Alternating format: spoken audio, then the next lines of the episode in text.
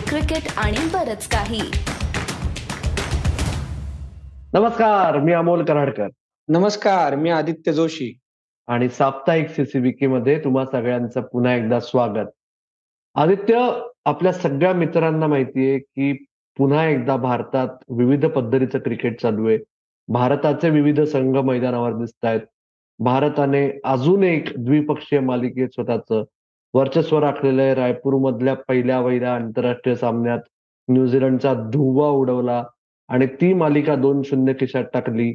भारताचे दोन महिला संघ दक्षिण आफ्रिकेत आहेत. एक आहे अंडर नाईन्टीन वर्ल्ड कपमध्ये जिकडे लीग स्टेट येस आणि भारताचा महिला संघ सिनियर ची टीम ही आहे दक्षिण आफ्रिकेत. ती अचानक त्यांना फ्लू झालाय पण त्यांची वर्ल्ड कपची तयारी ट्राय सिरीजमध्ये व्यवस्थित सुरू झालेली आहे. पण आज आपण जास्त लक्ष देणार आहोत रणजी ट्रॉफीकडे. डोमेस्टिक क्रिकेटचा वार्षिक महोत्सव रणजी ट्रॉफी आणि त्याच्या शेवटची साखळी फेरी आता खेळली जाणार आहे मंगळवारी. आत्ता तुम्ही बघाल तेव्हापासून कदाचित सुरुवात होईल. आणि त्या शेवटच्या फेरीत सर्वात जास्त लक्ष लाग असणार आहे समस्त डोमेस्टिक क्रिकेट जगताचं ते ब्रेबॉन स्टेडियमवर ज्याला आपण मुंबईकर सीसीआय या नावाने प्रचलित आहे. क्रिकेट क्लब ऑफ इंडियाचं ब्रेबॉन स्टेडियम. कारण अर्थात मुंबई विरुद्ध महाराष्ट्र हा अटीतटीचा सामना ती जी सो कॉल्ड ग्रेट रायव्हलरी वगैरे ते सगळं बाजूला ठेवलं तरी क्वार्टर फायनलला पोचण्यासाठी हा शेवटचा साखळी सामना हा जवळजवळ प्री क्वार्टर फायनल सारखं स्वरूप त्याला आलेलं आहे. तर आदित्य जोशी तुम्ही तुमच्या नोटा छापण्याचा धंदा बाजूला ठेवून किती दिवस सीसीआयला जायचा प्लॅन करत आहात? दोन दिवस तरी मॅचला जायची नक्की इच्छा आहे. पण यावेळी सगळ्यात मोठा ऍडव्हान्टेज असं आहे की सव्वीस जानेवारीची सुट्टी आहे मधल्या एका दिवशी. त्याच्यामुळे सीसीआयला जायची इच्छा तरी पूर्ण आहे. बघूया कसं होते कारण मॅच चांगली होणार आहे. तुला काय वाटतं मॅच कशी होईल? म्हणजे फक्त एकच महाराष्ट्रासाठी थोडस निगेटिव्ह पॉइंट असा असणार आहे की ऋतुराज आणि राहुल त्रिपाठी हे दोघही टी ट्वेंटी साठी सिलेक्ट झालेले आहेत. मुंबईसाठी पण अर्थात पृथ्वी शॉ नाहीये. पण पृथ्वी शॉने आसाम विरुद्धची मॅच सोडली तर बाकीच्या सीझनमध्ये फारसं केलेलं नाहीये. पण त्रिपाठी आणि ऋतुराज दोघांच्या बॅटिंगवरती महाराष्ट्राचं बरंच अवलंबून होतं. ते दोघही आता नाही येस पण महाराष्ट्राच्या दृष्टीने जास्त चांगली गोष्ट काय आहे की पहिल्यांदा नाही होणार आहे. तू जसं म्हणलास की पृथ्वी अख्खा सीझन खेळलाय आणि शेवटचा सामना तो नसणार आहे. ऋतुराज आणि राहुल त्रिपाठी मध्ये येस तेव्हाही ते दोन मॅचेस नव्हतेच. आणि ऋतुराज पहिली मॅच आहे सीझनची त्या त्याच्या इंजुरीमुळे खेळला नव्हता. त्याच्यामुळे एकदा फक्त आपण आपल्या सगळ्या लिस्नर्सना आणि प्रेक्षकांना आठवण करून देऊ की ही match virtual pre quarter final का आहे? कारण आठ संघांचे चार ग्रुप्स आहेत एलिटमध्ये. तर मुंबई महाराष्ट्र आपण तो ग्रुप टाकला इकडे. आता तुम्हाला लिस्ट वरती दिसत असेल तो टिकर बघा तुम्ही समोर.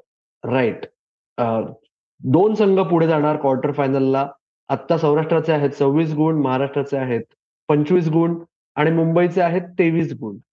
आणि त्याच्यामुळे आत्ता असं आहे की सामना जर मुंबईने पहिल्या इनिंग्सवर जिंकला तर मुंबईला मिळणार तीन गुण महाराष्ट्राला मिळणार एक गुण म्हणजे दोन्ही संघांचे होणार सव्वीस. अशा वेळेस काय होईल या मुद्द्यावर मी नंतर येतो. पण माझ्या दृष्टीने मुंबई हा मुंबईचा विचार करता आणि विशेषतः अजिंक्य राहणे कर्णधार आणि अमोल मुजुमदार प्रशिक्षक ही जी द्वयी आहे ती आत्ता तीन गुणांचा विचार करण्यापेक्षा ती कमीत कमी सहा गुण जे निर्णायक विजयासाठी असतात आणि सात गुण जे बोनससाठी असतात. सात गुण लांब राहिलं पण सहा गुणांचा ते जास्त विचार करतील. जेणेकरून जर सौराष्ट्राला आउटराईट विन नाही मिळाली शेवटच्या राऊंडमध्ये तर मुंबई टॉपला क्वालिफाय होऊन त्यांना क्वार्टर फायनल सोपी पडू शकेल. हा टिपिकल मुंबई क्रिकेटचा विचार आहे. ते त्यांच्या डोक्यात असेल. महाराष्ट्रासाठी सर्वात महत्वाचं म्हणजे कधी पोचू आपण कसे पोचू त्याच्यामुळे महाराष्ट्राच्या दृष्टीने ते म्हणतील की आम्हाला तीन पॉइंट पुरतील. फक्त तशा माइंडसेटनी मॅच मध्ये जाणं हे जरा रिस्की ठरू शकतं नाही का आदित्य? मुंबई तीन मॅच म्हणजे मुंबई या पूर्ण सीझनमध्ये तू म्हणतोय तशा प्रकारे खेळलंय. Mumbai at the risk of losing जिंकायला तयार आहे. कारण ते तीन आउटराईट विक्री त्यांना मिळाले आणि दोन मॅच ते हरलेत. ओके म्हणजे ते अग्रेसिव्ह क्रिकेट खेळतायत. त्यांना त्याच्या त्या प्रोसेसमध्ये ते हरले तर अजिंक्य राणे आणि मुजुमदार. हे दोघही जण ओके आहेत त्या गोष्टीने. त्याच्यामुळे ते या मॅच मध्येही त्याच ऍटिट्यूडनी खेळले. कारण मुंबई पण तीन गुणांसाठी या मॅच मध्ये गेली ना तर मुंबईची सुद्धा गडबड होऊ शकते. आणि महाराष्ट्राचीही गडबड होऊ शकते. जी टीम या मॅच मध्ये सहा पॉइंटसाठी खेळेल ना त्या ऍटिट्यूडने त्या माइंडसेटनी ती टीम मला वाटतं जिंकेल. आणि मुंबईने आतापर्यंत ज्या बीकेसीला मॅचेस झाल्या होत्या त्याच्यामध्ये आखाडा बनवला होता. त्या आखाडा त्यांना बॅकफायर झाला होता. सौराष्ट्राच्या विरुद्ध ते हरले होते सपाटून. ती मॅच पण आता मॅच सीसीआयला आहे. सीसीआयला आखाडा आतापर्यंत तरी इतक्यात मी बघितला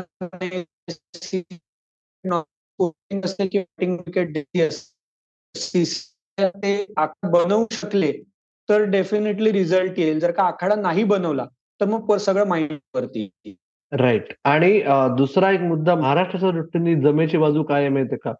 अंकित बावणे त्यांचा कर्णधार आणि मुख्य बॅटर तो फॉर्ममध्ये आहे. केदार जाधवने पुनरागमन झोकात साजरं केल्यानंतरही शेवटच्या सामन्यात आसाम विरुद्ध सत्तर एकाहत्तर धावा केल्या. ती खूप चांगली खेळली आहे. अझीम काझी चांगल्या टच मध्ये नौशाद शेखनी शेवट मागच्या राऊंडमध्ये येस मागच्या राऊंडमध्ये त्यांनी हैदराबाद विरुद्ध दीडशे रन्स केले. सगळे बॅटर चांगल्या टच मध्ये त्याच्यामुळे जरी ऋतुराज आणि राहुल त्रिपाठी नसले तरी त्यांच्या दृष्टीने खूप चांगली गोष्ट आहे. आणि महाराष्ट्राचं पेस युनिट हे मुंबईच्या पेस युनिटपेक्षा चांगलं आहे यावर्षी म्हणजे विश्वास बसव अथवा न बसो की महाराष्ट्राकडे अक्षय पाल राईट आशय पालकर की जो अक्षय पालकर. जास्त लोकांना आठवत नसेल मुंबईसाठी अंडर ट्वेंटी टू खेळलेला आशय पालकर आहे.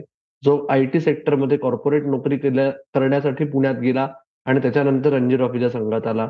अशी त्याची गंमतशीर कहाणी आहे तो ऑलराऊंडर आहे त्यांचा.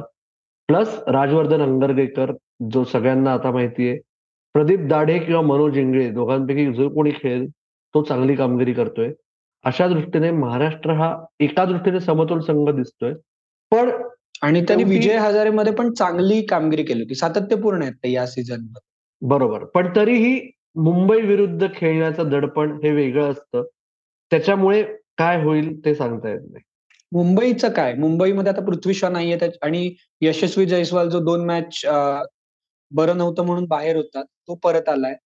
मुशीर खानच्या ऐवजी दिव्यांश सक्सेनाला घेतलंय ज्याने आता अंडर ट्वेंटी फायमध्ये खूप रन्स केल्या खोऱ्याने. त्याच्यामुळे त्याला डायरेक्ट या व्हर्च्युअल नॉकआउट मॅच मध्ये चान्स मिळणार आहे. आणि बाकी बॅटिंग लाईनअप सेटअप आहे म्हणजे सेटल्ड आहेत आता. म्हणजे तीन चार पाच ला फक्त अरमान जाफर फॉर्ममध्ये नाहीये. तुला फक्त मला आधी पण प्रश्न विचारायचा होता राहून जात होता. सुवेदला का चान्स नाही मिळते पार्करला? त्यांनी म्हणजे समहाऊ म्हणजे त्यांनी अतिशय चांगलं परफॉर्म केलं होतं जेव्हा ज्या दोन तीन चान्स मिळाले होते तेव्हा. पण तो आत्ता जेव्हा यशस्वी नव्हता तेव्हाही आपण मुशीरला चान्स दिला सुवेद पार्कर खेळला सुवेद पार्कर हा मिडल ऑर्डर मधला बॅटर आहे हे नक्की आहे. आणि अमोल मुजुमदार जेव्हापासून प्रशिक्षक झालेत तेव्हापासून त्यांनी एक गोष्टीवर भिस्त दिली आहे की जे तू म्हणलास की ऍटिट्यूड जो आहे ना आउटराईट विन घ्यायचा. तो ऍटिट्यूड असणं वेगळं आणि त्याच्यासाठी सर्वात महत्वाचं काय असतं रणजी ट्रॉफीत की पाच गोलंदाज हे अत्यावश्यक ठरतात. ओके कारण वीस विकेट मिळाल्या. वीस विकेट मिळायच्या प्लस दर तीन दिवसाच्या गॅप नंतर सलग सात आठवडे खेळणं हे इनह्युमन आहे बऱ्याच प्रकारे. त्याच्यामुळे बोलर्स फ्रेश ठेवून विकेटसाठी प्रयत्न करायचे तेही भारतातल्या पिचेसवर की जी निम्म्याहून जास्त फ्लॅट पिचेस असतात. त्याच्यामुळे पाच गोलंदाजांवर भिस्त आली ना की तुम्हाला विकेट किपर हा सहा नंबरवर खेळावा लागतो आणि मग सुवेद पारकरची जागा बनत नाही. त्याच्यामुळे त्याला बाहेर बसावं लागतंय. ही ही सद्यस्थिती आहे. म्हणजे याच्यात काही दुसरं काहीच कारण नाहीये. आणि तिसरा मुद्दा तू म्हणलास की मुंबईच्या दृष्टीने मिडल ऑर्डर चांगली चालली आहे लोअर मिडल ऑर्डर बरं चाललंय बॅटिंगच्या बाबतीत. पण pace bowling consistently wicket yes spinners चांगले चाललेत. तेच दोघ जण बॅटिंग पण नाही लोअर बॅटिंग ऑर्डर सुद्धा. हो हो. एक्झॅक्टली व्यवस्थित चाललंय. पण ते जे टॉप थ्रीचं आहे ना गणित की पृथ्वीशाची मोठी खेळी सोडली. आणि टॉप थ्रीचं गणित हे मुंबईचं गेले पाच सहा वर्ष विस्कळीत आहे. मागच्या वर्षी देखील जरी ते अंतिम सामन्यात पोचले तरी लीग स्टेजमध्ये त्यांचं एक दोन तीनचं गणित जमत नव्हतं. फायनली नॉकआउटच्या वेळेस अरमान जाफरला शेवटच्या साखळी सामन्यात त्यांनी संधी दिली आणि तेव्हापासून त्यांनी सोनं करून तो ती जागा स्वतःची केली होती. यावर्षी अरमानला काही सूर गवसत नाही अजून तरी. पण जसं त्यांनी मागच्या वर्षी शेवटच्या साखळी सामन्यात शतक झळकावून मुंबईला क्वालिफाय करायला मदत केली होती तीच स्टेज आता आहे आणि अरमान जाफरच्या क्लासबद्दल काय बोलण्यात काही काहीच म्हणजे त्याबद्दल कुठलाच वादाचा प्रश्न नाहीये. आणि फास्ट बॉलिंग तुषार देशपांडे मोहित अवस्थी आणि तिसऱ्या फास्ट बॉलरमध्ये संगीत खुर्ची चालली आहे. एकदा रॉस्टन डायस खेळतोय एकदा सिद्धार्थ राऊत खेळतोय. पण त्याच्यात बहुतेक थर्ड पेस बॉलर काही बसत नाही हो पण एक म्हणजे जेव्हा शार्दूल होता तेव्हा तुषारला रोटेट करायची त्याला रेस्ट करायची संधी मिळाली. आणि तिसरा पेस बॉलर तू म्हणतोयस की ते कंडिशन्सवर आणि ऑपोजिशन्सवर अवलंबून असतात. की सिद्धार्थ राऊत हा राईट आर्म पेस बॉलर आहे रॉयस्टन डायस हा लेफ्ट आर्म पेस बॉलर आहे. आणि रॉयस्टन डायस जास्त अनुभवी आहे सिद्धार्थ राऊत हा जास्त तरुण आहे. त्याच्यामुळे त्याच्याकडे जोम आणि जोश जास्त आहे. रॉयस्टन जास्त कन्सिस्टंट आहे. त्याच्यामुळे माझ्या मते आता मी नाहीये मुंबईत. ब्रेबॉनची खेळपट्टी ठरवून ठरवतील की तिसरा गोलंदाज कोण असणार आहे? पेस बॉलिंगमध्ये पण मला तरी आता असं वाटतंय की मला मुंबईतले बरेच खेळाडू पण टॉन्ट करतात की तू तर पुण्याचा आहेस बाबा तुमचं महाराष्ट्र तुमचं महाराष्ट्र करतात. पण तरी मला आत्ता टिपिकल एक ऑब्जेक्टिव्ह स्टाईलमध्ये मला आता असं वाटतंय की मुंबई क्वार्टर फायनलमध्ये आपल्याला दिसेल. तुला काय वाटतंय आदित्य? नाही मला तर म्हणजे तुला पुण्याचं काहीतरी कनेक्शन आहे. मी तर आउट अँड आउट लहानपणापासून मुंबईचाच चाहता आहे. त्याच्यामुळे म्हणजे mind and heart both is with Mumbai माझ्यासाठी. आता यावेळी काय होतं बघूया पण महाराष्ट्राची टीम यावेळी खूप बॅलन्स्ड आहे आणि ते कन्सिस्टंटली खेळत आहेत त्यांचं ना डिप नाही होते. मुंबईचं ना झिरो और हिरो असा सीझन चालू आहे प्रत्येक मॅच मध्ये. महाराष्ट्रामध्ये महाराष्ट्राला आउटराईट लॉसेस पण नाहीयेत. त्याच्यामुळे म्हणजे ऑब्जेक्टिव्हली विचार केला तर महाराष्ट्र महाराष्ट्र फाईट देईल. आखाडा आखाडा बनवला ना तर महाराष्ट्र बॅक कारण सत्यजित बादशाह पण चांगली स्पिन बॉलिंग पण करतोय. म्हणजे मॅच चॅलेंजिंग होणार आहे. मॅच मुंबईला इझी नाही जाणार. फक्त महाराष्ट्र पण ना सहा पॉईंटसाठी गेलं तर मजा येईल.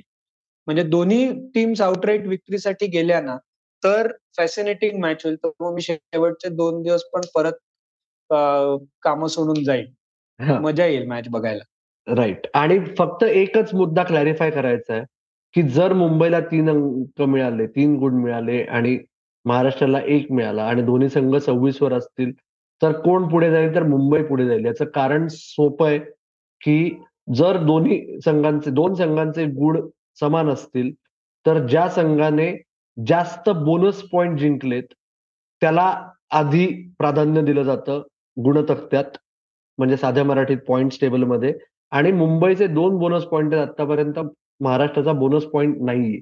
दोन सामन्यांमध्ये त्यांनी एक विकेट गमावली.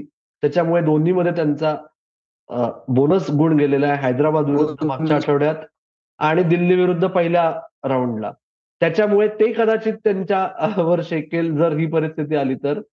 पण जसं आपण म्हणतोय ती परिस्थिती यायची शक्यता कमी आहे.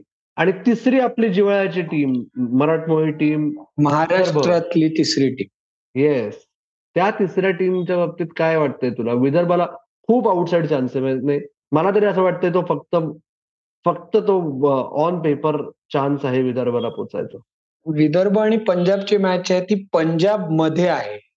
म्हणजे विदर्भात मॅच आणि विदर्भनी तो प्रयत्न केला ना आता गुजरात विरुद्ध त्याच कारणासाठी ते जीव तोडून आउटराईट विक्ट्रीसाठी गेले होते ते आखाडा बनवून.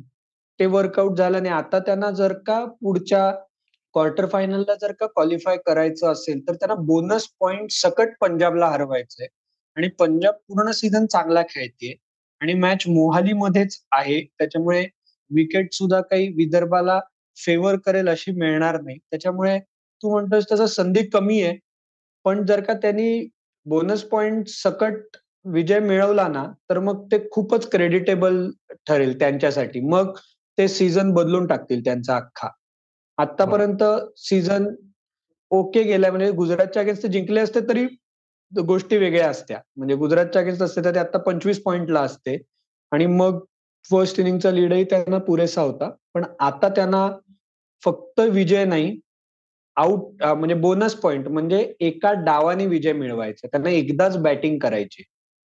हे आता चॅलेंजिंग आहे. राईट आणि त्याच्यामुळेच आत्ता तरी आपल्याला असं वाटतंय की मुंबई आणि महाराष्ट्र आणि विदर्भ या तीन पैकी एकच संघ पुढे जाईल तो असेल मुंबई. मित्रांनो तुम्हाला काय वाटतंय? तुम्हाला या तिन्ही संघांच्या चान्सेस बद्दल काय वाटतंय?